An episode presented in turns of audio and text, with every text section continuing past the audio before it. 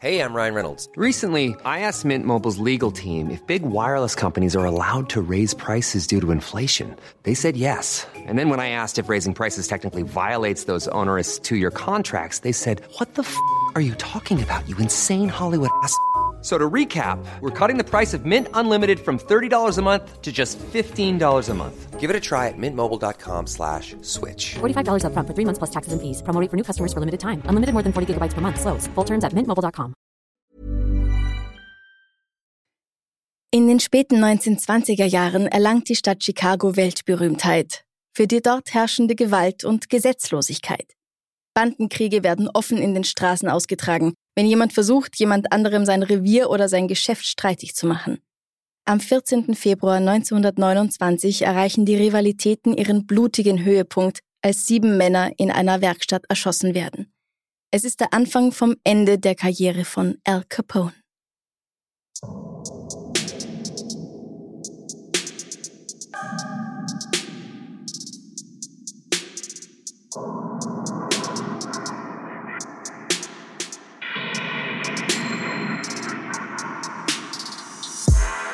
Servus. Hallo. Herzlich willkommen bei Darf's ein bisschen Mord sein, dein Podcast zum Thema wahre Verbrechen. Mein Name ist Franziska Singer und heute zum zweiten Mal in Folge bei mir ist Leopold Thorisser. Äh, Leopold, der Schwätzer Thorisser. Richtig, genau, warte, da muss ich das auch so sagen. Hm. Äh, was haben wir gesagt? Mein Name ist Franziska, die Puppe Singer und bei mir ist Leopold, der Schwätzer Thorisser. und unter dem Tisch liegt, wie haben wir ihn genannt? McFluff, die Wolke Singer. genau. In der letzten Episode haben wir über den Aufstieg von Alfonso Gabriele Capone, vom Sohn eines italienischen Einwanderers in New York City, zu einem der gefürchtetsten Gangsterbosse des frühen 20. Jahrhunderts in Chicago gesprochen. Und das alles noch bevor er 30 ist. Also, falls ihr Teil 1 nicht gehört habt, wäre es jetzt ganz gut, da mal reinzuhören. Da kommen viele lustige Sachen vor und auch viele nicht so lustige. Als Hauptgeschäft ist Herstellung von und Handel bzw. Schmuggel mit illegalem Alkohol. In den 20ern ist ja die Prohibition, also das Alkoholverbot, im Gesetz der USA verankert. Wir haben schon illustre Gestalten kennengelernt, denen ich nicht im Dunkeln begegnen möchte, aber ehrlich gesagt auch nicht bei Tageslicht. Darunter Als Mentor Johnny Torrio, der nach einem Anschlag auf sein Leben das Land verlässt und zu einem ehrlichen Mann wird – wodurch Al zum Capo, zum Chef des sogenannten Chicago Outfits wird. Oder wir haben auch seinen anderen früheren Mentor Frankie Yale kennengelernt, der Al beim illegalen Handel mit Whisky übers Ohr haut und seinen Tod im Kugelhagel findet. Die wenigsten von euch werden allerdings von Als Einsatz für die Armen gehört haben. Hast du davon schon mal gehört? Eventuell, ja. Ja, weil du ja Boardwalk Empire geschaut hast. Mhm. In der Weltwirtschaftskrise in den 1930ern, der Great Depression, wie sie die Amis nennen, sind viele Amerikaner arbeitslos und können sich keine Nahrung leisten. Hier kommt Al Capones Suppenküche ins Spiel. Sie befindet sich an der Ecke South State Street und West 9th Street und gibt über 120.000 Mahlzeiten an hungrige Menschen aus. Das ist nicht nichts. Das ist äh, ja ordentlich. Man kann hier Frühstück, Mittag und Abendessen erhalten Aufgrund des großen Andrangs muss man halt ein bisschen warten, aber hey, alles völlig kostenlos. Manche gehen sogar so weit zu sagen, dass Al Capone mehr für die Bürger von Chicago, Illinois getan hat als der Staat selbst. Ja, weiß ich nicht. Mhm. Möglich. Er ist halt trotzdem ein gefährlicher Gangster, unter dem sehr viele leiden müssen, nicht? Heute befindet sich an dieser Stelle übrigens ein Parkplatz. Aber ich greife vor, wir befinden uns erstmal noch nicht in den 30ern, sondern noch Mitte der 1920er. Ich glaube, dass weniger Leute unter ihm leiden mussten, als da dann profitiert haben von ihm offenbar. Bei 120.000 Mahlzeiten? Über ein paar Jahre. Ja, so viele Leute kann man gar nicht bedrohen. ja, ich glaube, ähm, ich glaube schon. Hast du Hunger? Und vor allem sind ja dann ganze Familien auch mit in Bedrängnis, wenn der Ehemann, der Vater bedroht wird. Also, ja. Ja. Eine Organisation, die ich in Teil 1 noch nicht erwähnt habe, ist die Unione Siciliana. Sie war anfangs eine wohltätige Einrichtung, die neuen Einwanderern aus Sizilien in Chicago zugutekommen sollte. Doch wie es halt so ist, kommen nicht nur brave Leute, sondern auch Mitglieder der Cosa Nostra, der sizilianischen Mafia, in die USA. Korruption, Schlägereien, Entführungen, Mord, Bombenanschläge und das Drohen mit der Abschiebung sind alles Mittel, um an Geld und Macht zu gelangen. Wenn ein sizilianischer Mafia-Kollege in Schwierigkeiten steckt und Rechtshilfe benötigt, ist es zu der Zeit nicht ungewöhnlich, dass man Besuch von ein paar Gestalten bekommt, die einen auffordern, ein paar Dollar für die Bemühungen beizusteuern. Wenn du dich traust, Nein zu sagen, wird diese Antwort so schnell nicht vergessen und du musst damit rechnen, dass das Folgen tragen wird. Wie, wie ist das in der Pate? Ein Angebot, das du nicht ausschlagen kannst ja, oder irgendwie so? Wir werden ihm ein Angebot machen, das er nicht ablehnen kann. Ja, ja, ja. Wer in der Unione an der Spitze ist, muss mit einem offenen Auge schlafen, weil der Posten bzw. die Macht, die damit einhergeht, heiß umkämpft ist. So wie äh, Parteichef der SPÖ. ich weiß nicht, ob man das in Deutschland so mitbekommen hat. Nein. Aber das war ein ähm, sehr spannender Machtkampf, den wir hier erlebt haben bei den Sozialdemokraten. Tja, Ungefähr so. Nur geht's da noch ein bisschen härter zu, glaube ich. Also jetzt nicht eben bei der SPÖ, sondern in Chicago bei der Cosa Nostra. Das ist richtig. Also ja. Die Genossen hauen sich nur sprichwörtlich das Hackel ins Kreuz. Mhm. Ist der El in dieser Unione Siciliana Mitglied?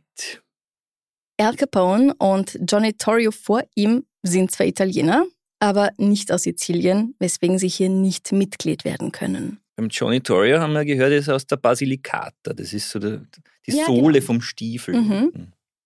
Heißt aber, Al braucht einen engen Vertrauten, der da dabei ist, weil es ja so eine wichtige Gesellschaft ist. Und zwar auf einem hohen Rang. Das ist Antonio Lombardo, genannt Tony the Scourge oder auf Deutsch Tony die Geißel.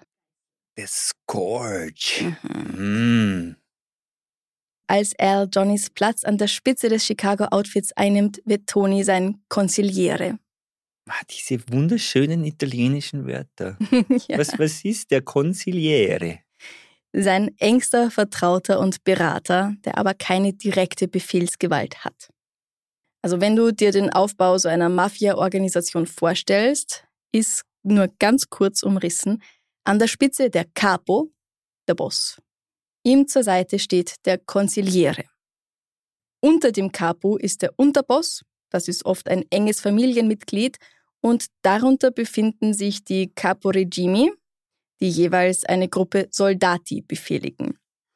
Das erschwert natürlich die Möglichkeit der Strafverfolgungsbehörden, den Capo mit dem, was die Soldati so tun, in Verbindung zu bringen, auch wenn es letztendlich von ihm befohlen wurde oder in seinem Sinne geschehen ist. Mhm. Jetzt reden wir noch über einen weiteren Herrn. Ich weiß, es sind viele Namen, aber es ergibt alles Sinn. Giuseppe Joe Aiello stammt aus einer großen sizilianischen Familie und wandert wie viele seiner Brüder vor ihm Anfang des 20. Jahrhunderts nach Chicago aus. Hier eröffnen die Aiellos ein Unternehmen für den Import von Lebensmitteln wie Olivenöl, Käse und auch sehr lukrative Ware, die sie in die Welt der Gangs von Chicago katapultieren sollte, Zucker. Warum meinst du, ist Zucker so wichtig für sie? Zucker. Hm. Ich weiß es nicht, aber ich habe Vermutungen. Vielleicht kann man Drogen ganz gut verstecken im Zucker oder man kann äh, mhm. verschiedene Substanzen als Zucker ausgeben. Zucker übrigens interessant, weil wir gerade beim 19. Jahrhundert waren in der letzten Folge. Im 19. Jahrhundert löst ja der Rübenzucker den Rohrzucker ab, mhm. der aus äh, Übersee importiert wurde, teuer. Und die Rüben konnte man aber lokal hier pflanzen. Mhm. Und am Anfang hat es geheißen, um Gottes Willen, Rüben, das zahlt sich ja überhaupt nicht aus. Ne? Und dann ist, ist aber der Rohrzuckerhandel zum Erliegen gekommen im Laufe des 19. Jahrhunderts, weil die Rüben, die Zuckerrübe so erfolgreich war. Und das hat jetzt nichts mit der Mafia zu tun. Absolut nicht. Okay. Gut, dass wir drüber geredet haben. Ja. Also ich verrate dir, warum der Zucker für die Gangs von Chicago so wichtig ist. Ah, okay. Zucker braucht man für die Herstellung Ja. von Alkohol. Ja, ja. Ja. Und die Aiellos liefern ihn massenhaft an alle Gangs, die den illegalen Alkohol destillieren. Damit lässt sich ein Vermögen machen. Zuerst regiert noch Familie Jenner das Gebiet von Little Sicily und die Schnapsbrennereien der ganzen Gegend mit eiserner Faust. Doch dann kommt es zum Clash mit der eher irischen Northside Gang von Dino Banyan, und nach mehreren Schießereien mit den Iren und der Polizei ist die einst mächtige Familie Jenner plötzlich um gut die Hälfte dezimiert. Die verbliebenen Brüder geben den Kampf auf und gehen nach Sizilien. Wahrscheinlich gesünder, klimatisch. Erstmal ja, bis man dann in Sizilien sich mit der Cosa Nostra dort. Äh, aber egal, nicht unser Problem.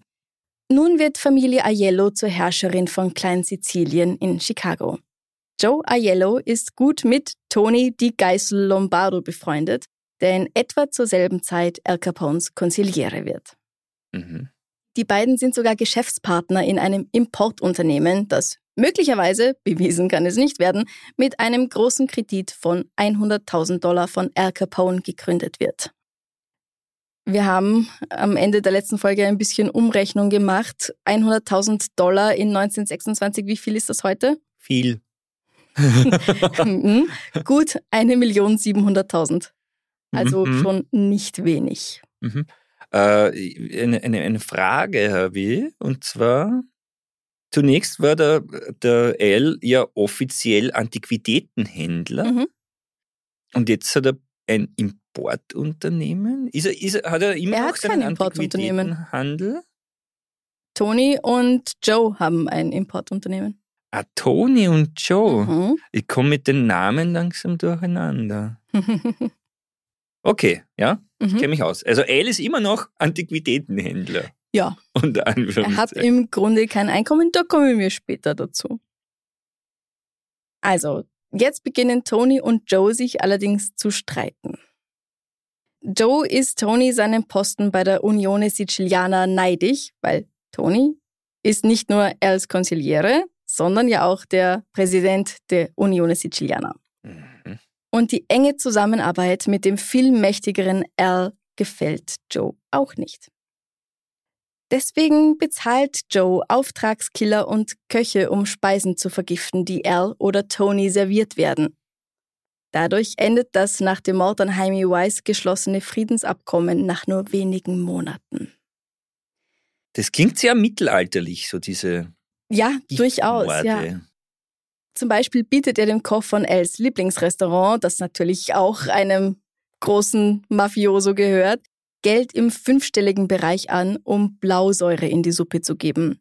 Der erzählt dieses Angebot aber brühwarm an Al selbst weiter und wenig später ist von einem von Aiellos Geschäften nicht viel mehr als Glas und Staub übrig und der Rauch von Maschinengewehrsalven steht in der Luft. Auch das wunderschön formuliert. Du bist eine Poetin. Danke. Am 28. Mai 1927 werden mehr als 200 Kugeln in eine der Bäckereien der Aiello-Brüder gefeuert, wobei Joes Bruder Antonio verwundet wird. Im Sommer und Herbst 1927 kommt wieder die Revanche von Aiello-Seite. Joe schickt für jeweils mehrere tausend Dollar mehrere Auftragsmörder zu Al, aber statt ihm sterben sie selbst. Hm. Schließlich setzt Joe eine Belohnung von 50.000 Dollar für denjenigen aus, der es schafft, Al Capone zu beseitigen, wobei keiner der motivierten jungen Männer diesen Versuch überlebt. Es klingt total verrückt, oder? Mm, irgendwie schon, aber es ist halt so passiert, wie es passiert ist. Mhm. Und er hat, er ist davongekommen. Wenn es nicht so gewesen wäre, dann würden wir nicht über ihn sprechen wahrscheinlich. Absolut Dann richtig. wäre er untergegangen wie der Herr O'Banion zum Beispiel. Mhm. Du könntest aber über jeden dieser Männer wirklich eine eigene Folge machen. Es ist der Hammer. Es gibt eine Serie drüber, wie gesagt. ja, genau. Als Joe Aiello im November 1927 wegen eines weiteren fehlgeschlagenen Anschlags im Polizeigewahrsam ist, wartet eine Gruppe von mindestens zwölf, es ist die Rede auch, auch manchmal von zwei Dutzend von Als Männern laut gröhlend vor dem Gefängnis auf ihn. Ein paar lassen sich sogar verhaften, damit sie ihm von der Zelle daneben aus eine Botschaft übergeben können. Verhafte mich, Herr Mhm, Polizist! Ja. Joe kriegt Muffensausen. Er bittet Al, ihn mitsamt seiner Familie die Stadt verlassen zu lassen und den Streit zu begraben. Der lässt ihn tatsächlich abziehen, aber als Joe sich außerhalb der Stadt in Sicherheit fühlt, plottet er weiter seine Rache. Er tut Das sich mit sollte er nicht tun. Er tut sich mit der Northside Gang unter der Führung von George Bugs Moran zusammen, einem alten Widersacher von Al.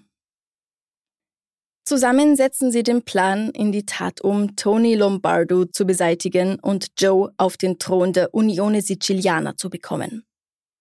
Am 7. September 1928 geht Tony mit seinen Leibwächtern Joseph Ferraro und Joe Lolordo gemeinsam spazieren, als plötzlich Schüsse ertönen. Tony ist tot, Ferraro tödlich verwundet, er erliegt später im Krankenhaus seinen Verletzungen. Lolordo versucht, die Mörder zu verfolgen, wird aber verhaftet. Manche behaupten, er sei in diesem Plan involviert gewesen, weil er mit einem Freund von Joe Aiello verwandt ist. Aber Al will ihn weiter an seiner Seite haben, also wird da, denke ich, nicht zu viel dran sein.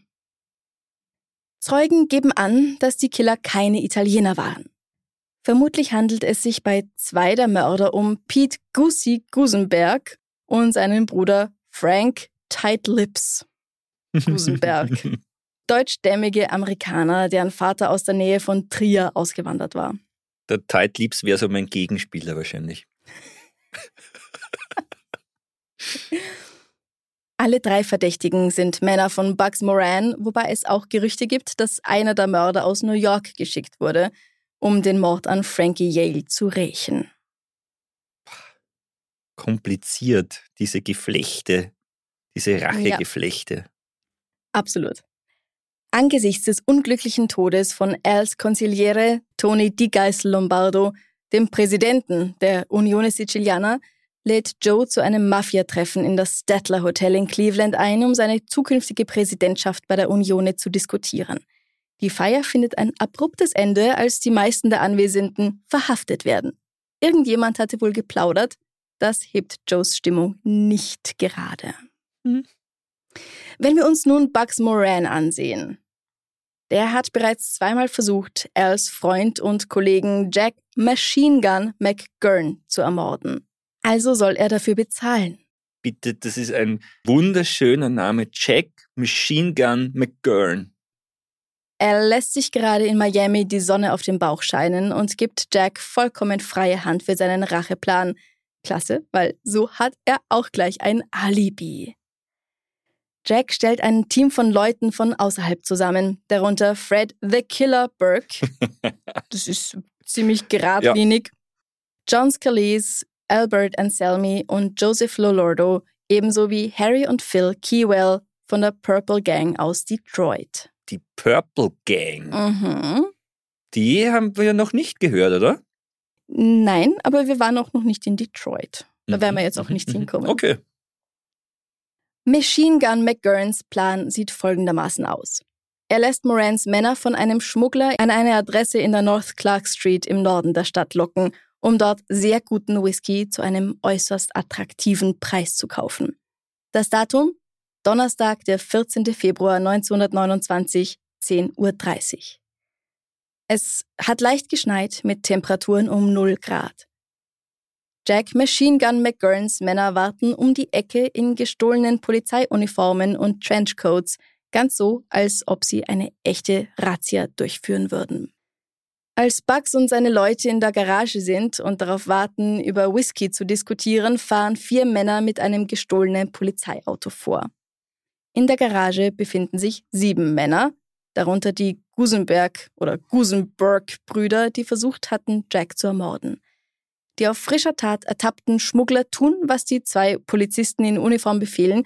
Sie stellen sich alle an der Wand auf und lassen sich ihre Waffen abnehmen.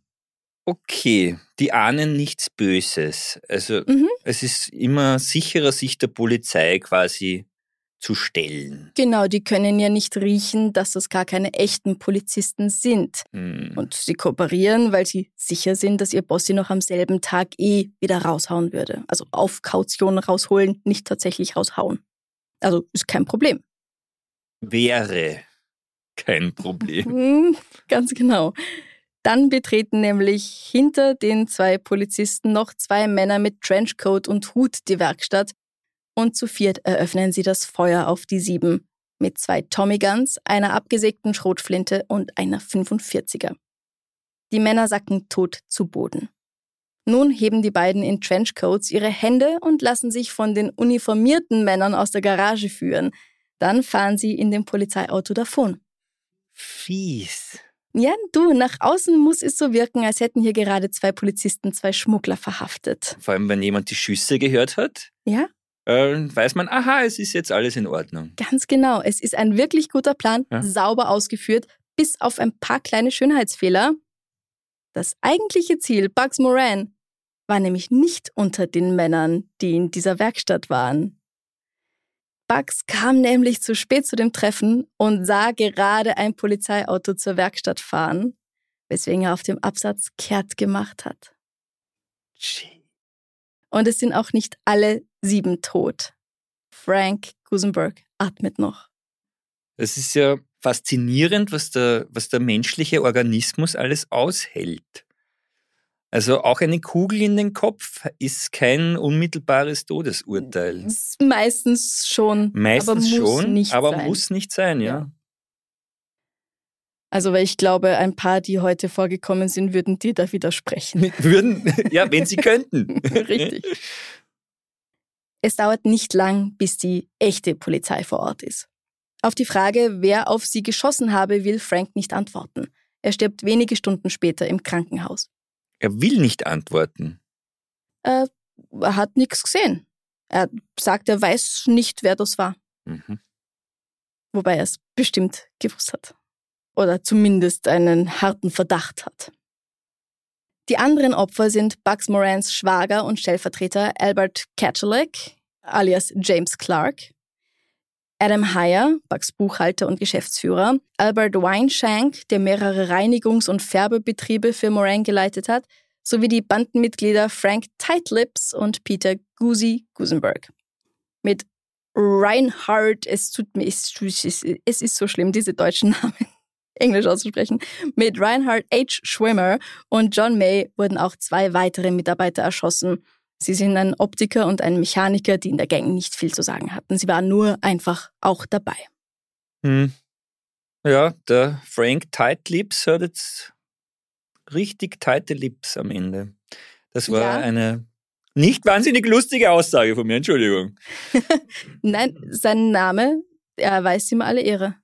Frank Tight Lips wird jetzt seinem Namen erst so richtig gerecht. Mhm. Man musste kein Genie sein, um herauszufinden, dass das Ziel dieses geschickt organisierten Attentats eigentlich Bugs Moran war. Und der offensichtlichste Nutznießer, wenn es denn erfolgreich gewesen wäre, ist, na wer? Nur der El, Der Ale, genau. der El Capone. Der durch seinen Florida-Urlaub ein wasserdichtes Alibi hat. Auch Jack Machine Gun McGurn hat eins. Die können ihnen also gar nichts anhaben. Jack heiratet sogar seine Freundin Louise, die als das blonde Alibi bekannt wird, denn als Gattin muss sie nicht gegen ihn aussagen.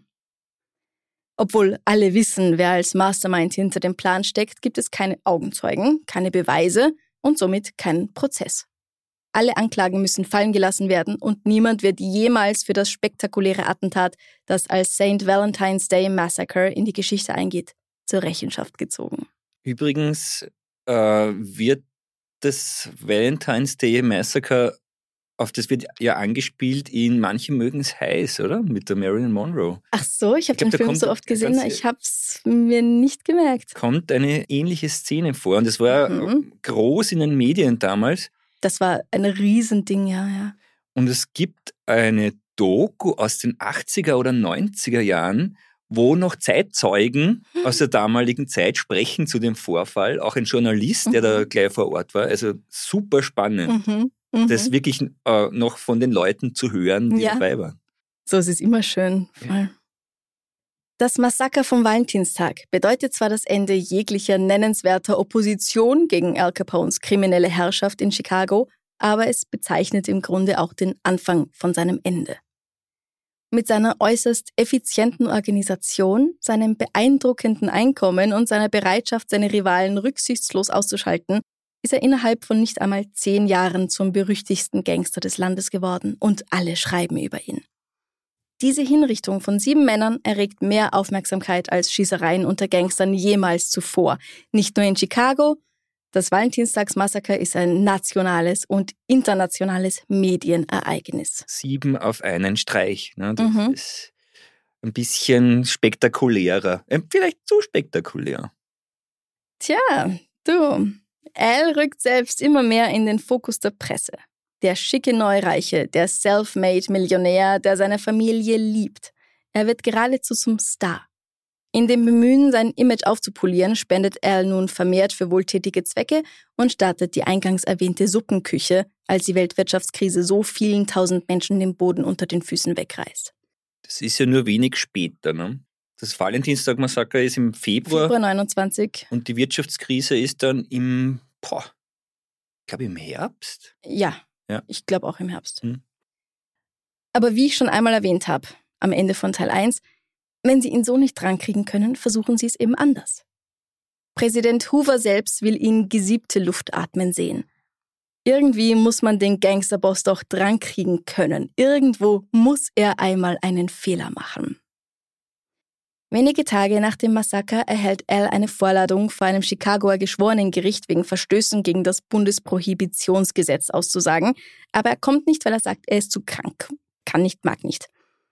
Damit beginnen ganz neue Probleme. Er wird wegen Missachtung des Gerichts verhaftet und kommt gegen Kaution frei, nur um im Mai desselben Jahres in Philadelphia wegen des Mitführens versteckter Waffen verhaftet zu werden. Es scheint so, als ob er den Ernst der Sache überhaupt nicht versteht, weil er so mit den Problemen innerhalb des Outfits beschäftigt ist. Es häufen sich nämlich Beweise, dass drei seiner Kollegen Probleme machen. Albert Anselmi, John Scalise und Joseph Junta haben offenbar mit Joe Aiello konspiriert, Al abzusetzen und das Outfit zu übernehmen. Doch er hat Augen und Ohren überall. In the market for investment-worthy bags, watches, and fine jewelry, Rebag is the answer. Rebag is a luxury resale platform where each piece is carefully inspected by experts to ensure quality and authenticity. Use Rebag to buy and sell finds from the world's top brands, including Louis Vuitton, Chanel, and Cartier. Head to Rebag.com to get 5% off your first purchase with code REBAGNEW. Shop today at Rebag.com. That's R-E-B-A-G.com. And use promo code REBAGNEW for 5% off your first purchase. When you're ready to pop the question, the last thing you want to do is second guess the ring.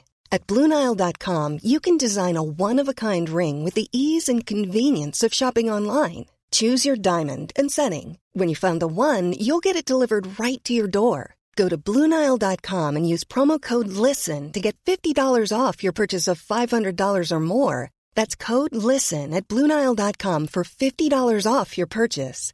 Bluenile.com code LISTEN.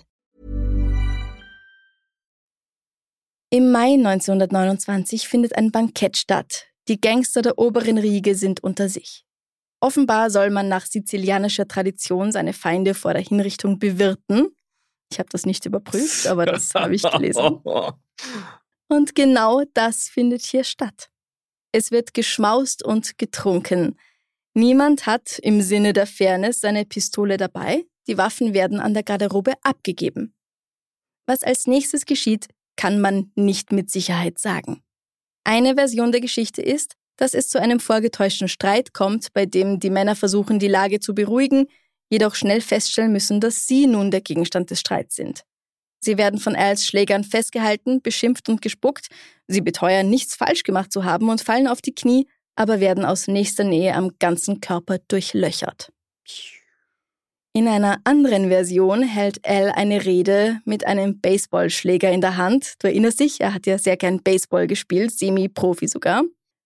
Plötzlich lässt er ihn auf den Kopf eines der Abtrünnigen niederkrachen, bis der nur noch Matsch ist.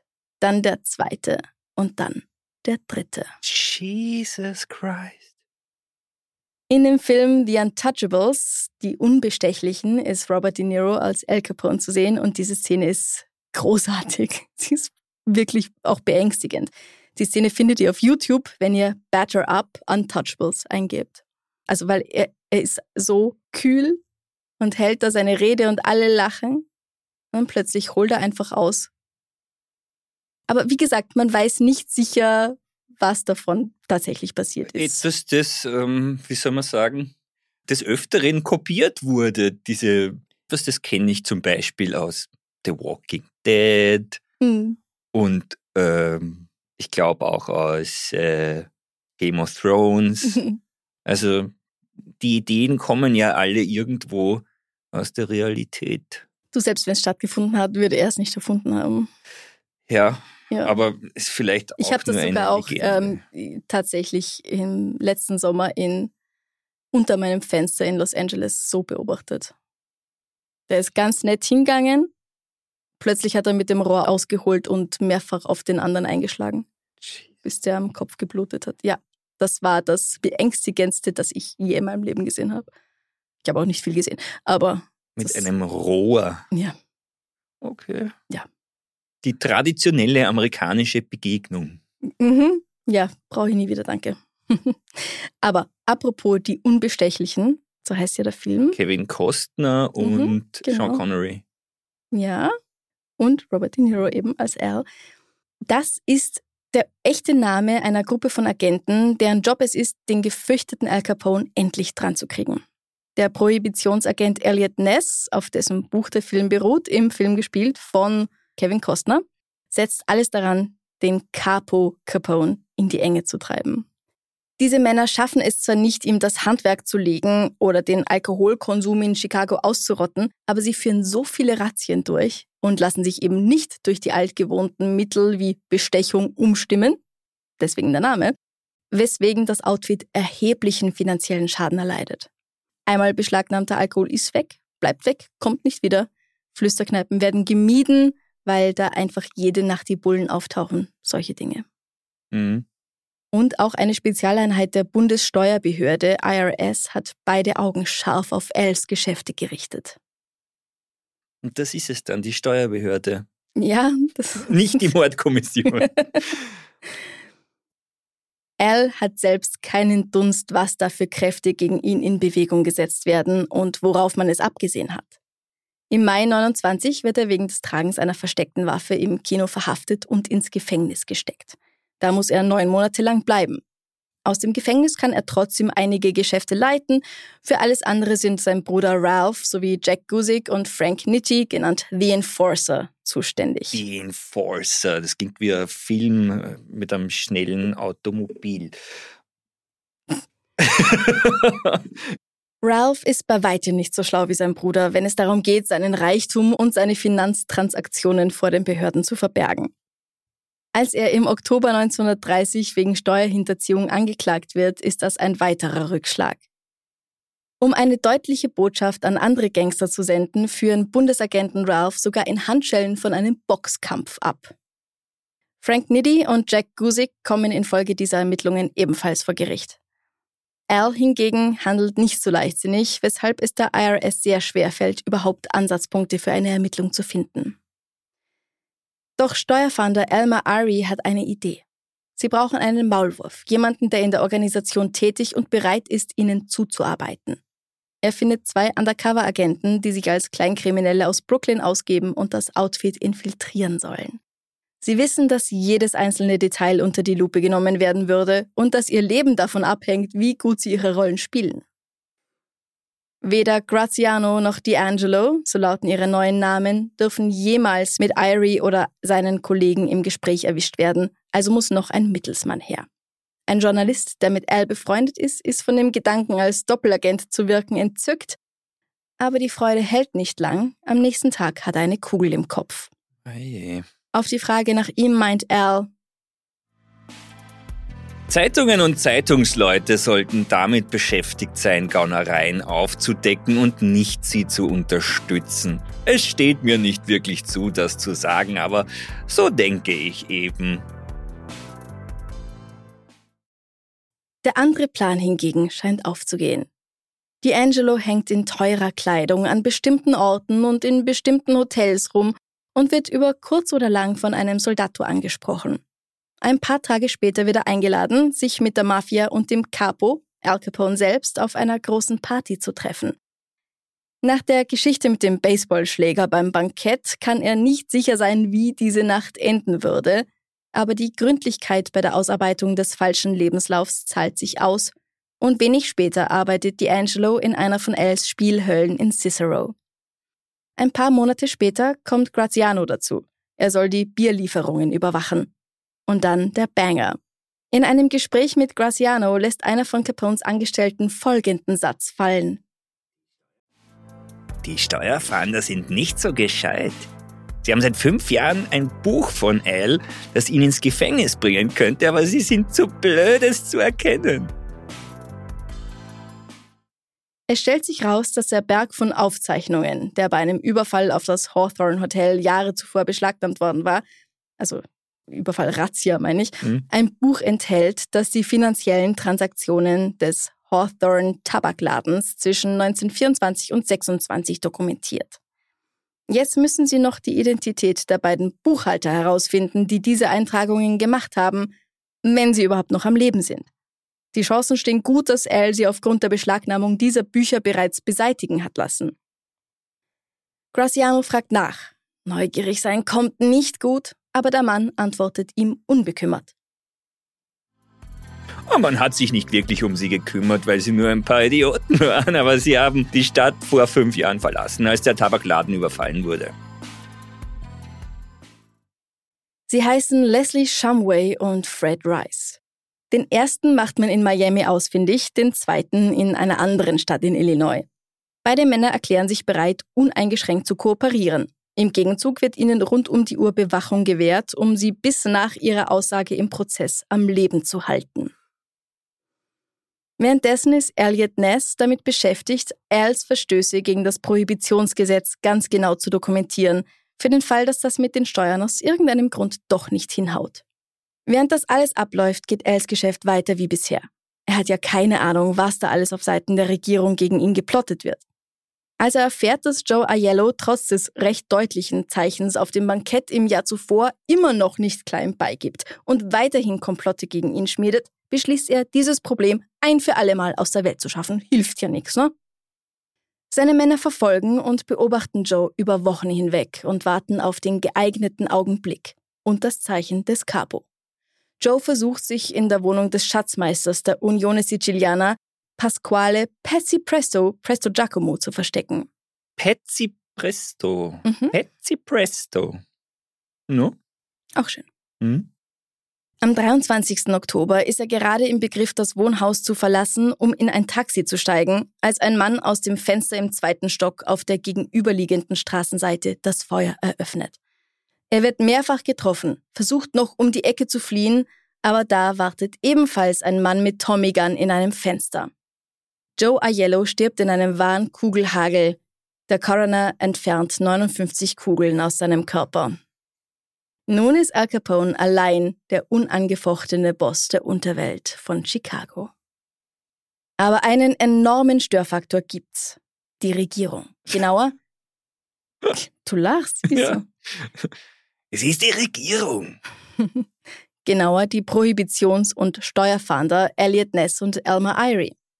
Ness hat den Geschäften des Chicago Outfit durch die ständigen Razzien bereits einen erheblichen Schaden zugefügt. Sie haben Brauereimaschinen im Wert von Millionen von Dollar beschlagnahmt oder zerstört und Tonnen von Bier und hartem Alkohol weggeschüttet. Die Lage ist so schlimm, dass die Mafia sogar ihre Zahlungen an korrupte Polizisten verringern muss. Und wenn man die nicht mehr bezahlt, dann ja. machen sie vielleicht ihren Job. Ja, das ist eine Downward Spiral. Mhm. Langsam gerät die Regierung allerdings in Zugzwang, da einige der Beweise nach sechs Jahren verjähren würden.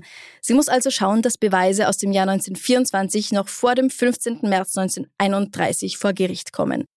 Sie machen es am 13. März. Warum gar so knapp? Ich weiß es nicht. Damit es spannend ist. Vielleicht. Ja?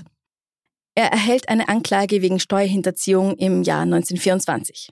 Als das erledigt ist, machen sie sich an die Jahre 25 bis 31. Am 5. Juni 1931 erhebt die Grand Jury schließlich Anklage gegen Al Capone in ganzen 22 Anklagepunkten wegen Steuerhinterziehung in Höhe von insgesamt über 200.000 Dollar. Und wir wissen, das ist viel Geld. In heutigem Geld. Schon. Aber es ist verhältnismäßig gering. Im Vergleich dazu, was äh, er so eingenommen hat, ja. Es handelt sich hier auch nur um einen Teil, also um den Teil, den sie tatsächlich nachweisen können. Eine Woche später wird eine dritte Anklage erhoben. Al und 68 Mitglieder seiner Bande werden wegen etwa 5000 separater Verstöße gegen das nationale Verbotsgesetz angeklagt, das Alkohol betrifft. Einige davon reichen beinahe zehn Jahre zurück, bis ins Jahr 1922. Al Capone drohen bis zu 34 Jahre Gefängnis, wenn die Regierung ihren Fall vollständig gewinnen sollte. Sein Anwalt kommt mit einem Deal daher. Al würde sich für eine relativ geringe Strafe schuldig bekennen. Den Rest sollen sie ihm nachsehen. Der Staatsanwalt nimmt das Angebot an und stimmt zu, eine Strafe zwischen zwei und fünf Jahren zu empfehlen. Aber warum sollte die Regierung nach all ihren Bemühungen eine so geringe Strafe akzeptieren? Zum einen gibt es trotz der Bemühungen, die Informaten Shumway und Rice zu verstecken, sehr reale Bedenken, dass sie tatsächlich lang genug überleben würden, um vor Gericht auszusagen. Es ist nämlich ein Kopfgeld von 50.000 Dollar auf jeden von ihnen ausgesetzt. Und ja, 50.000 Dollar heute wäre schon viel. Wir reden von mehreren hundert. Mhm. Zum anderen können sie nicht sicher sein, ob die sechsjährige Verjährungsfrist vom oberen Gerichtshof bestätigt werden würde. Es könnte nämlich sein, dass es dann doch nur drei sind und dann sind sie ziemlich im Popo. Mhm. Und damit nicht genug. Ihnen ist durchaus bewusst, dass ein Mann mit einer Organisation wie dem Chicago Outfit im Rücken für die Einschüchterung und Bestechung absoluter Kleinkram sind, sich bei der Beeinflussung von Geschworenen vermutlich nicht zurückhalten würde. Al Capone bekennt sich also schuldig, nur um zu erfahren, dass der Deal nicht mehr gültig ist. Er darf sein Schuldbekenntnis zurückziehen und als er am 6. Oktober 1931 vor Gericht steht, wird er von 14 Polizisten durch einen Tunnel zu einem Frachtenaufzug und damit nach oben gebracht. Aller, allerhöchste Sicherheitsstufe. Er zeigt sich selbstbewusst, aber sympathisch. Auf die Frage der Journalisten, ob er sich Sorgen macht, antwortet er lächelnd, na klar, wer würde das nicht? Insgeheim ist er aber davon überzeugt, dass seine Männer die Geschworenen schon in seinem Sinne umgestimmt haben würden. Doch dann der große Schock. Alle Geschworenen wurden in letzter Sekunde ausgetauscht und zwischen den Verhandlungstagen werden sie so gut bewacht, dass sie nicht an sie rankommen. Ei, ei, ei, ei. Also ich habe gelesen, dass es so ist, dass der Richter sagt, ja, okay, jetzt könnte es eigentlich losgehen, aber Moment kurz und dann rennen alle Geschworenen aus dem Saal raus und die Geschworenen aus einem anderen Saal kommen rein. also, also so richtig spannend inszeniert, das Ja. Ganze. Mhm. In seinem Schlussplädoyer wendet sich Staatsanwalt Johnson mit folgenden Worten an die Jury. Wer ist dieser Mann, der in den Jahren, die wir hier behandelt haben, so verschwenderisch fast eine halbe Million Dollar ausgegeben hat, wie er behauptet? Ist er vielleicht, wie sein Anwalt sagt, Robin Hood? Aber war es in diesem Fall Robin Hood, der diamantene Gürtelschnallen im Wert von 8000 Dollar kaufte, um sie den Arbeitslosen zu geben? Nein. War es in diesem Fall Robin Hood, der eine Fleischrechnung von 6500 Dollar bezahlte? Ging das an die Arbeitslosen? Nein, es ging an das House of Palm Island. Hat er diese 27 Dollar Hemden gekauft, um die zitternden Männer zu beschützen, die nachts unter dem Wacker Drive schlafen? Nein. Ist der Angeklagte zu irgendeinem Zeitpunkt und an irgendeinem Ort jemals in einem respektablen Geschäft aufgetreten? Gab es einen einzigen Kontakt mit einem seriösen Geschäft? War Capone der kleine Junge, der den Goldtopf am Ende des Regenbogens fand? Wenn nicht, woher hatte er dann das Geld, das er so verschwenderisch für 12.500 Dollar Autos, 40.000 Dollar Häuser, 27 Dollar Hemden und 275 Dollar Gürtelschnallen mit Diamantbesatz ausgab? Und dennoch kommt der Anwalt hierher und argumentiert, dass der Mann kein Einkommen hat. Am Ende des Ganzen wird Al Capone in fünf Anklagepunkten wegen Einkommenssteuerhinterziehung für schuldig befunden und zu elf Jahren Haft in einem Bundesgefängnis verurteilt. Dazu erhält er eine Geldstrafe von 50.000 Dollar plus rund 7.700 für Gerichtskosten sowie 215.000 plus Zinsen für seine Steuernachzahlungen. Ein Beamter der Steuerbehörde verpfändet seinen Besitz, damit die Regierung ihre Steuerforderungen erhält. Zu Elliot Ness sagt Al, Nun, ich bin auf dem Weg, elf Jahre abzusitzen. Ich muss es tun. Das ist schon alles. Ich bin niemandem böse. Manche Leute haben Glück, ich nicht. Ich hatte sowieso zu viele Fixkosten in meinem Geschäft. Die ganze, ganzen Bestechungsgelder, Lastwagen und Brauereien ersetzen. Das muss man legalisieren. Mit der Prohibition ging es ja dann auch nicht mehr allzu lang weiter. Man hat es also legalisiert. Aber ich habe noch einen Fun Fact für dich. Ja, Bist bitte. du bereit? Ja. Und ich glaube, du wirst es lieben. Al hat ja mehrere Geschwister, von denen zumindest zwei auch ins Geschäft eingestiegen sind. Aber sein ältester Bruder Vincenzo hat eine ganz andere Karriere hingelegt. War irgendwie auch wieder ähnlich. Aber mit 16 tritt er dem Zirkus bei. Dann verpflichtet er sich im Ersten Weltkrieg dem Militär und geht nach Frankreich. Wieder zurück in den USA gibt er sich einen neuen Namen. Er heißt jetzt nicht mehr Vincenzo Capone, sondern Richard Hart.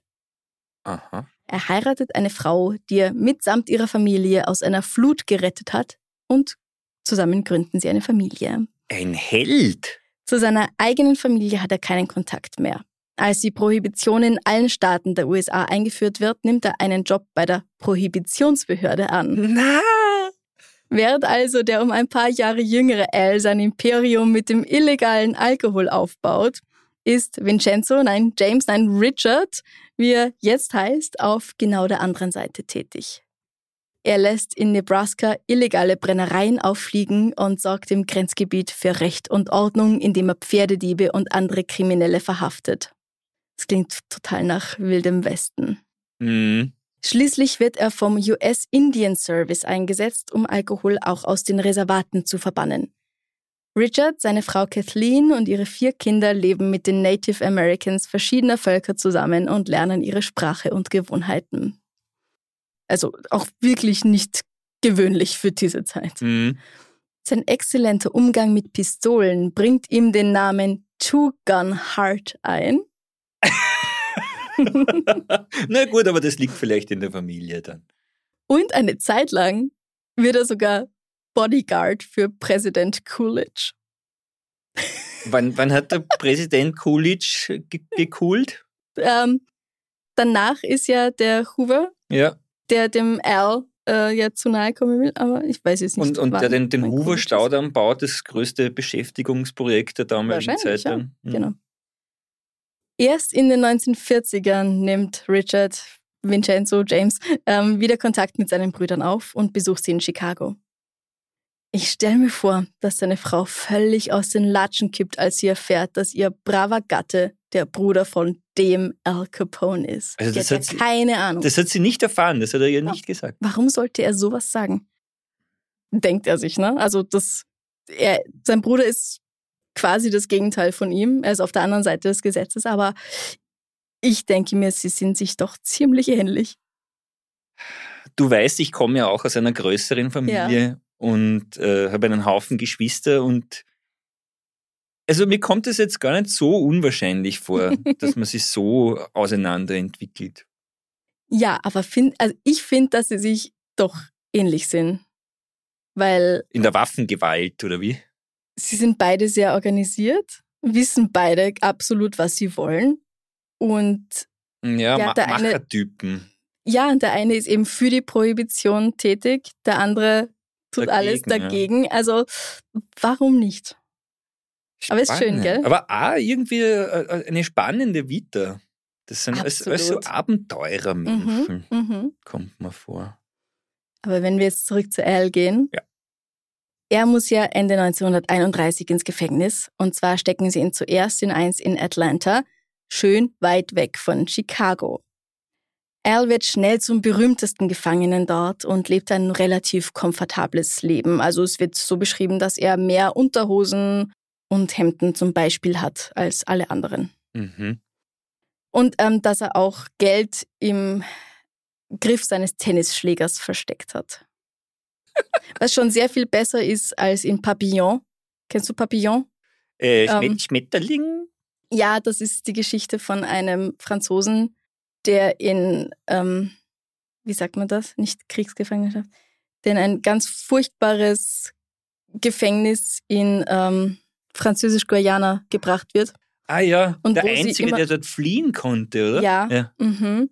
Und da tragen sie so, ähm, mir fällt jetzt das richtige Wort nicht ein, so eine Art Ampullen zum Zuschrauben im Popo, wo sie ihr Geld drin haben oder ihre wichtigsten Dinger. Ah, Mhm. ja gut, da schaut man nicht nach. Ne? Genau. Also Tennisschläger. Weitaus die bessere Variante. Sicher auch angenehmer. Wahrscheinlich. Ah, was hat man mit dem Geld im, im Gefängnis bekommen? Ja, du kannst Leute bezahlen, die dann zum Beispiel rauskommen oder und dann Sachen für dich machen oder die im Gefängnis Sachen für dich machen sollen, weil du kannst bestimmt, heute ist das ja zumindest so, du kannst bestimmt damals auch im Gefängnis schon extra Sachen kaufen, wie, weiß ich nicht, Erdbeerzahnpasta statt normaler Minze oder so. Mhm. Mhm. Naja, es kommt aufs Gefängnis an, aber es ist teilweise unglaublich, was man alles im Gefängnis, im Gefängnis selber unter der Hand so bekommt. Ja, und da reden wir noch gar nicht von Wein aus Klopapier. Wein aus Klopapier. Ich glaube, darüber müssen wir nachher reden. Ja? Dafür der Zucker. Der Zucker aus der letzten Folge. ja.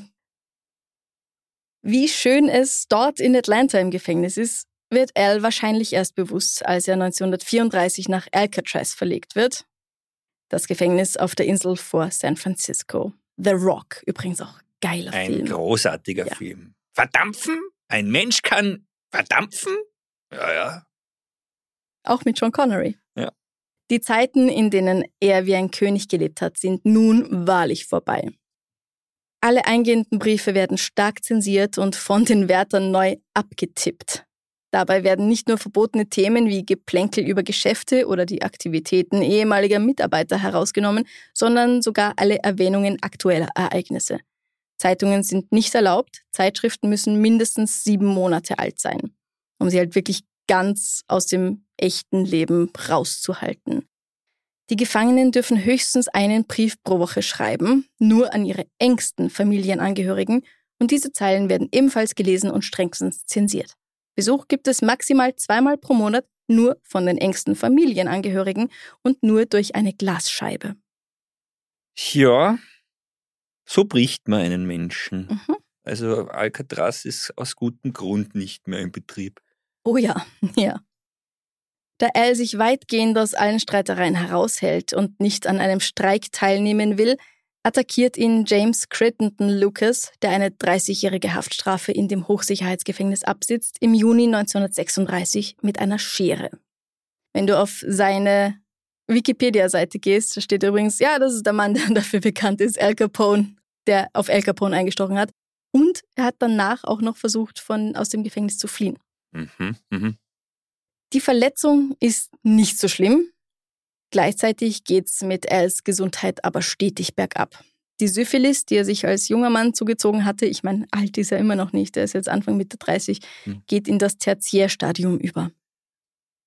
Ich habe vorher schon erwähnt, ich habe in meiner Zeit als Archäologe auf Ausgrabungen öfter die Knochen von Menschen in der Hand gehabt, die im tertiären Stadium der Syphilis waren, beziehungsweise an der Syphilis gestorben. Mhm. Das sieht nicht schön aus. Also das Mhm. waren wirklich arme Schweine. Der Knochen beginnt da zu wuchern, hat Löcher bis in die Markhöhle und diese Löcher hast du natürlich als lebender Mensch, der diese Krankheit hat, die gehen einfach durch und durch durchs Gewebe. Das sind Oh, Hautläsionen, die bis in den Knochen runtergehen. Also Hm. heute nimmst du eine Woche lang Antibiotika und die Syphilis ist weg. Und deswegen sollte man sich auch immer wieder mal testen lassen. Oh ja. Wahnsinn. Das haben wir vorhin in unserer Pause kurz besprochen. Mhm. Ich war hier mal beim AIDS-Hilfehaus, wo man sich eben auf Geschlechtskrankheiten testen lassen kann. Und da haben sie zu mir gesagt, ja, Syphilis ist total im Kommen in den letzten Jahren, weil so viele Männer, die mit Männern Sex haben, PrEP nehmen, damit sie sich kein HIV zuziehen. Und deswegen tragen sie keine Kondome mehr. Und deswegen, ähm, ja, gehen alle anderen Krankheiten durch die Decke. Und das ja, verteilt sich halt dann so lustig in der Gesellschaft. Also immer mal wieder testen. Das ist nicht vernünftig, kein Kondom zu verwenden. Absolut richtig. Aber gehen wir zurück zu Al. Mhm. Das letzte Jahr seiner Haftstrafe auf Alcatraz, übrigens Al Alcatraz, verbringt er verwirrt und desorientiert in der Krankenabteilung. Eben wegen der Syphilis. Mhm. Er wird am 6. Januar 1939 in die Bundesvollzugsanstalt auf Terminal Island in Kalifornien verlegt, wo er seine Strafe wegen Missachtung des Gerichts verbüßen soll, wird aber am 16. November 1939 auf Bewährung entlassen, nachdem seine Frau May aufgrund seiner eingeschränkten geistigen Fähigkeiten bei Gericht Einspruch erhoben hatte. Sie bringt ihn in ein Krankenhaus in Baltimore. Beim ersten wird er abgewiesen, weil sie nichts mit so einem Menschen zu tun haben wollen. In einem anderen wird er dann aufgenommen und da ist er dann bis März 1940 wegen der schweren neuropsychiatrischen Erkrankung in Behandlung. Okay. Nach einigen Wochen Behandlung bringen sie ihn in seine Villa in Palm Island, Florida. 1942 scheint es noch einen Lichtblick zu geben. Die Massenproduktion von Penicillin beginnt in den USA und Al ist tatsächlich einer der ersten Amerikaner, die damit behandelt werden.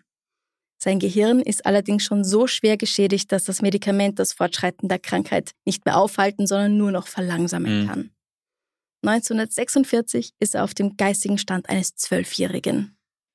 Er hat halt die, die Gelegenheit knapp verpasst. Knapp verpasst. Sich, sich behandeln zu lassen. Also das ist wirklich so Naja. der letzte Drücker, wo, Aber um Wo es noch 20 Jahre verpasst. wo es noch ein Todesurteil war. Naja, ja, stimmt. Also das, ja. das Antibiotikum hat er verpasst. Al Capone verbringt die letzten Jahre seines Lebens in Palm Island zusammen mit seiner Frau, seinem Sohn Sonny und seinen Enkeltöchtern. Am 25. Januar 1947 stirbt der ehemalige mächtige Mafia-Capo an einem Herzstillstand im Alter von nur 48 Jahren. Er wird zunächst im Rahmen einer bescheidenen Zeremonie in Chicago bestattet, aus Sorge, dass sich irgendjemand noch an ihm und der Familie rächen wollen könnte. Also nix riesengroßes, opulentes Begräbnis, wie die anderen in den 20ern noch bekommen haben. Hier hält man wirklich ganz, ganz klein. Obwohl er. Vergleichsweise klein? Oder? Nein, nein, ganz Oder richtig Nein, klein? wirklich, ja. Nur die Familie, nur die engsten Leute sind da.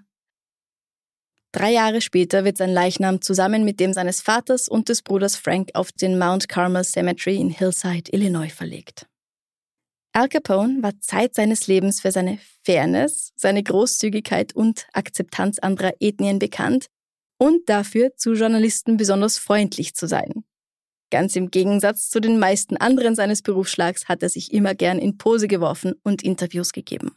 Dadurch wurde er zu einem der berüchtigsten, berühmtesten amerikanischen Gangster des 20. Jahrhunderts und in weiterer Folge das Hauptthema zahlreicher Artikel, Bücher und Filme.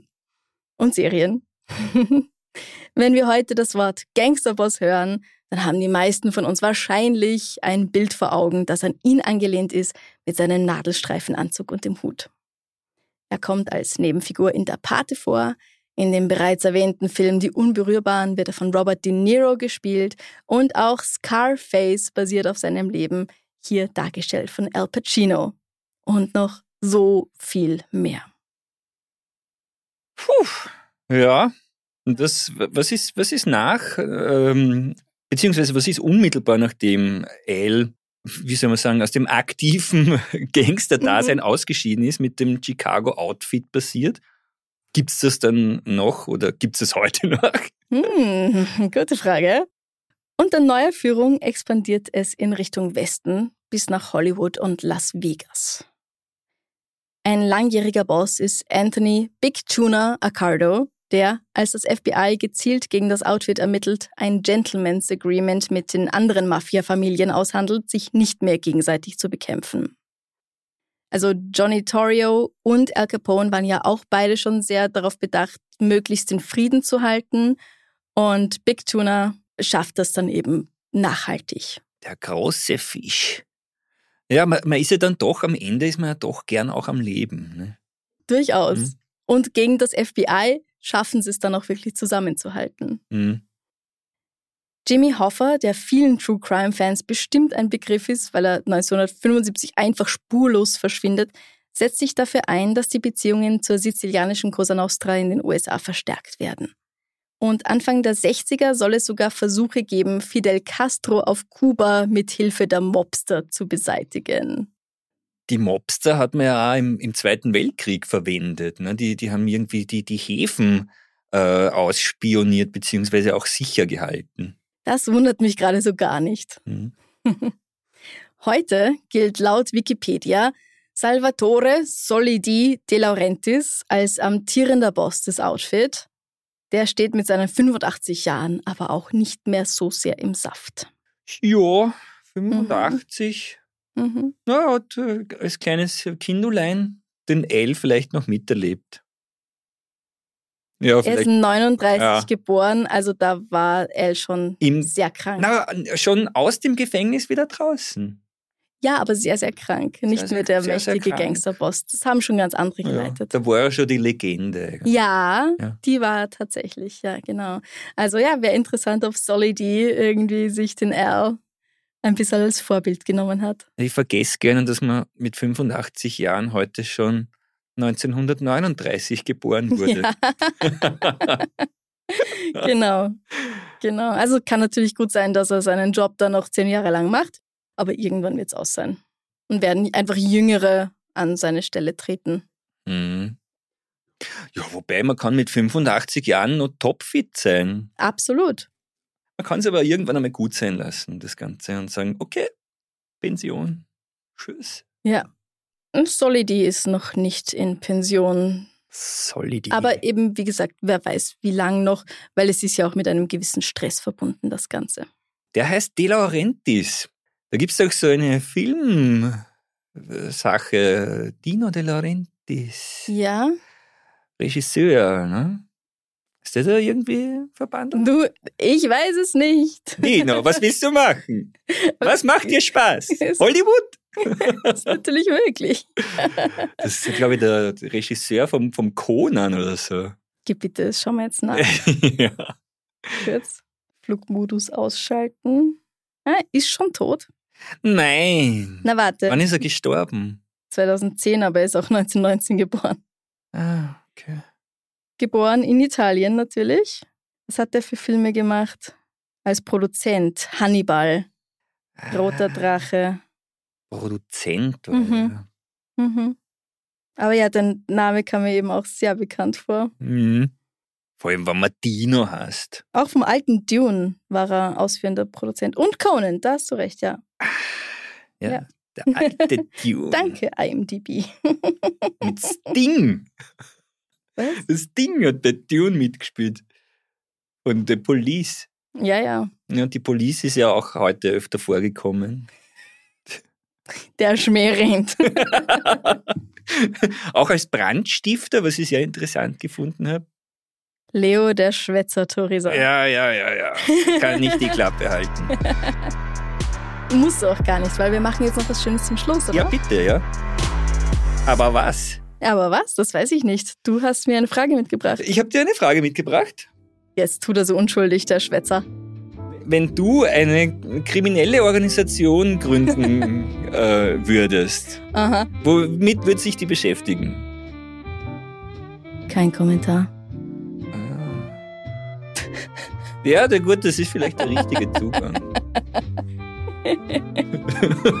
Entschuldige, Franziska, die Puppe kann jetzt hier, äh, sich wirklich nicht dazu äußern. Möchtest du eine weitere, eine neue Frage? ja. Äh, In unserer Kindheit gab's so Kinderfernsehserien, die waren bestimmt auch gut gemeint, Aha. aber sie haben Narben hinterlassen. Oh Gott. Ja, wie beim, wie beim Al, der ja auch als Scarface bekannt ist, haben diese Serien bei uns Narben hinterlassen. Ja, bei mir auch. Äh, bei dir vielleicht auch, ja? Niklas. Habe ich nie gesehen. Niklas, ein Junge aus Flandern. Flandern. Ähm, nein. Glaubst du, dass die Teletubbies bei irgendjemandem Narben hinterlassen? Bestimmt. Ganz, ganz bestimmt. Ja. Na, aber es stimmt schon. Als wir jung waren, gab es, glaube ich, die Ärgeren, wo man noch mit großen, wahren Problemen konfrontiert wurde. Hardcore. Also die Frage ist, sorry, ich habe dich unterbrochen. Äh, welche, welche Serie hat bei dir, glaubst du, die, die, die tiefsten Narben hinterlassen? die Teletubbies hast du jetzt. Nein, da war ich, glaube ich, auch schon ein bisschen zu alt dafür. Ja. Kann mich tatsächlich nicht daran erinnern, dass mich irgendeine zutiefst verstört hätte. Ich weiß auch gar nicht, ob ich Heidi zum Beispiel gesehen habe. Ich glaube, ich habe einfach auch sehr viel nicht gesehen. Ich weiß, dass ich Heidi gelesen habe. Und zwar in Frakturschrift, weil meine Großmutter gedacht hat, na jetzt hat sie irgendwie schon die ganze Bücherei ausgelesen. Wir können nicht ständig neue Bücher kaufen. Gebe ich ihr mal so ein altes Buch vom Dachboden. Da wird sie länger brauchen. Na, nix war. Ich habe das sofort draußen gehabt, wie man das. Ja, ja, ja. Ja, ja. Ähm, aber im Heidi habe ich immer ein bisschen mich sehr, nicht fair, aber gestört, wie da immer gekuscht wird und wie die Mädchen immer brav sein müssen und sowas. Also das würde ich sagen, ist doch nachhaltig. Mhm. Wer mir auf Instagram folgt persönlich, der sieht wahrscheinlich auch, was ich da zum Teil für Sachen in meine Stories poste. Ich bin da sehr feministisch drauf, würde ich sagen. Aber das ist äh, dieses, dieses Kuschen, die Mädchen müssen kuschen, das war damals natürlich schon ein verstaubtes Konzept auch, Ende der 80er, Anfang der 90er. Aber es haben zum Beispiel meine Großtante Mhm. war Jahrgang 1920 und das war teilweise schon merkwürdig, was, was da für Sprüche dann kamen. So Mhm. Mädchen, die pfeifen und Hennen, die krähen, soll man bei Zeiten den Kragen umdrehen. Oh. Mhm. Ja, ja. Aber mit Ja. solche Bücher habe ich halt dann viel gelesen damals. Dass einfach alles war, was noch da war. Und das hat mich geprägt, auf jeden Fall. Dass ich gesagt habe, na, so sicher nicht. nicht mit mir, lieben Leute. Heidi. Ja. Ich weiß eben gar nicht, ob ich die Serie wirklich gesehen habe. Was war es denn bei dir? Ich habe die Serie gesehen, so wie bei allen diesen in, in Japan produzierten Mhm. Trickfilmserien haben alle sehr große Münder Mhm. und Augen und sind immer lieb. Ja, Manchmal weinen sie. ja. Boah, ich habe diverse, diverse Traumata davon getragen. Na, dass meine Kenne ich gar nicht. Perrin, das war so eine vom Leben gezeichnete Kinderwachsene, die um einen Hungerlohn in der Fabrik von ihrem eigenen Großvater arbeiten Ah, musste, weil der blind war und sie zu bescheiden war, ihm zu sagen, dass es seine Enkeltochter ist. Okay. Und zuerst ist ihr Vater gestorben, dann ist ihre Mutter gestorben, dann hat sie den Esel verkaufen Oh Gott. müssen. Alle sind gestorben. Oh nein. Ganz, ganz furchtbar. Na und Niklas, am Schluss erfriert der. Gottes Willen. Ja. Ich glaube, es ist ganz gut, dass ich das alles nicht gesehen habe. Weißt du, du, du, du, du erlebst da sein Martyrium mit über 80 Folgen oder was weiß Ja. ich. Und denkst dir so, dieser arme Mensch, da muss doch am Mhm. Ende muss es doch ein Happy End geben. Ui. Und das Happy End ist, dass er erfriert und in den Himmel kommt. das wurde uns vorgesetzt. Wow. Wow. Also, ich bin sehr gespannt, ob jetzt jüngere Semester da auch noch solche Sachen gesehen haben. Oder ob es irgendwie auch noch verstörende Sachen gab für so im Kinderfernsehen, wo wir beide halt schon zu alt waren, um das noch mitzukriegen. Aber hat es uns geschadet? Ja. Das ist ja, ja, das ist ja etwas, das wir äh, von unserer Elterngeneration immer gehört haben. Dieses, Ja. aber hat es uns geschadet? Offensichtlich. Ja, Ganz offensichtlich. eure Eltern waren Nazis. Es hat euch offensichtlich geschadet. Ja, Ihr seid zu Hause Worte. geschlagen worden. Es hat euch offensichtlich geschadet. Sehr wahre Worte. Ich stelle die Frage am Freitag auf Instagram und Wir sind beide gespannt, Ja. ob es eine Kinderserie gab, die euch irgendwie verstört hat. Ich glaube, das war jetzt vielleicht hat. dann doch gar nichts Schönes am Abschluss. ja, nichts Schönes Ja. am Abschluss. Okay, dann liebste positive Kinderserie. Die liebste positive Kinderserie. Wow. Die erste Serie, an die ich mich bewusst erinnern kann, war Kum Kum. Ein Steinzeitbub.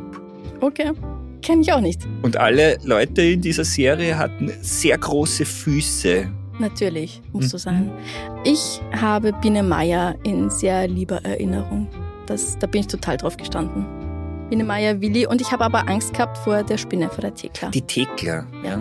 Aber nein, Biene Meier, absolute Lieblingsserie in einem gewissen Alter. Was, was mir bei der Biene Meier auffällt, ist, dass die so random bekleidet sind, die Figuren. Also der, der Flip zum Beispiel hat ja eine Hose an und einen Frack. Wobei, vielleicht hat er gar keine Hose an, ich kann mich nicht. Aber die Thekla hat zum Beispiel nur eine Mütze, äh, ein Kopftuch. Ist in Entenhausen auch nicht anders. Das ist richtig. Ja. es sind Tiere, eigentlich sollten sie alle nackt sein, wenn wir uns ganz ehrlich sind. ja, aber sie haben dann ja ein, Fell. Es ist einfach nicht genau ausgeführt. Ne? Und das spielt macht ja auch keine auch Rolle. die Magie Ja. aus.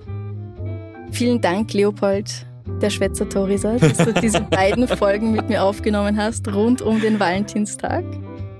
Es war mir ein Vergnügen. Mir auch. Und jetzt packen wir McFluff die Wolke und ähm, hauen uns was hinter die Zähne. Ja, ja, ja, ja. Hinter die Kiemen. Hinter die Kiemen. Wie der genau, große sagt man. Fisch, Big Tuna. Wegtschöner. ich wünsche euch noch einen wunderschönen Tag, gute Nacht, was auch immer. Und wir hören uns nächste Woche wieder. Bis zum nächsten Mal. Tschüss. Bussi. Bussi. Baba. Baba.